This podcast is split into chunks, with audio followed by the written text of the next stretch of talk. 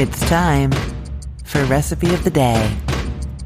One of my favorite things to make on Monday is a big pot of soup because it's comforting. It just welcomes you home at the end of a day, you know, but also it's so great to have for lunches on the days afterwards. If you have leftovers to put them in a thermos to take with you, or if you're working from home, you can just have a bowl of soup. It's really, really great.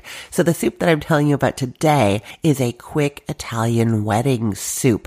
Now I wanted to know how Italian wedding soup got its name. I assumed incorrectly that it was because because it was something that was traditionally served at weddings. It is not. Instead, the name of the soup comes from the phrase minestra maritata, which means married soup, but it's not referring to a marriage between people. Instead, it's referring to the way that green vegetables and meat go so well together in perfect harmony. When you marry them, they are delicious. Isn't that lovely? So this is one of my 15 minute soups, meaning that it's ready from start to finish, chopping and everything in under 15 minutes. It's perfect for a crazy Monday. I'm going to tell you how to make it in just a second. First, I'm going to let you know where to get the recipe. You can look down in the show notes and the link to the recipe will be there, or you can head to cookthestory.com slash ROTD and you'll see all the links to the recipes there listed by date. So when you look at the podcast date for the episode, you can then quickly find where that is. The other way you can get the link is to join our Facebook group, cookthestory.com slash Facebook ROTD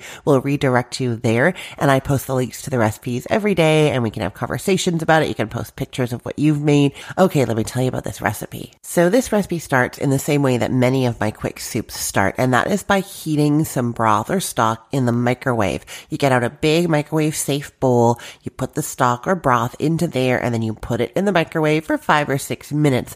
The reason for doing that is that the stock is now heating up out of sight while you get the other ingredients ready in your soup pot. Then when you're ready to add the liquid to that, it's already hot, and so you're not waiting forever for that to come up to boil. It really saves a lot of time. So you're going to start by putting four cups of chicken broth along with one cup of water into that large microwave safe bowl. The reason that I have the water in there is because the cartons of stock hold four cups and I don't want you to have to open an extra thing of stock to make this soup. So you're doing one four cup carton of stock and then one cup of water into the microwave safe bowl for five minutes. Now while that's heating, you get out your soup pot and you put it over medium heat with a tablespoon of olive oil and then you peel and chop an onion, add it to the pot pot.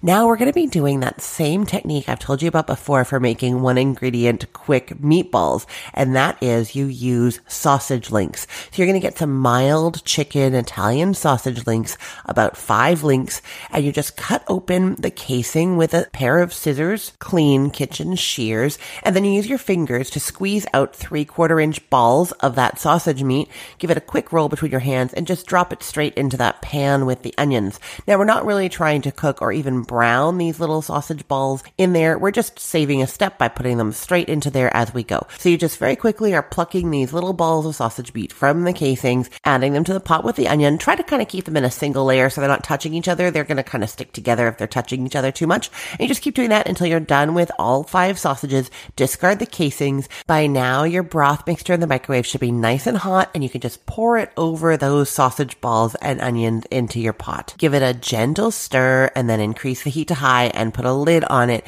You want that to come up to a simmer. Once it's up to a simmer, you're going to add in three quarters of a cup of some dry orzo or any other quick cooking pasta. You just want a small shape that's going to cook quickly in that broth. So let that come up to a boil, still over high heat, and then reduce it down to kind of a nice bubbling simmer. You want those noodles to cook in there. And then you're going to cook it until the orzo is al dente. It's going to be about six minutes. While that is happening, you can grate some Parmesan cheese if you didn't buy already grated Parmesan cheese. Then test one of the noodles. If it's cooked, by then the sausage will be cooked as well because those were small balls. So now everything is cooked properly. Taste the broth, add some salt if you'd like. And then here's what you do. We're doing a special trick to add spinach to this soup. That's our green vegetable for that beautiful harmonious marriage. We're going to be adding it to the soup bowls though. And what that does is it just stops it from getting like too overcooked and mushy.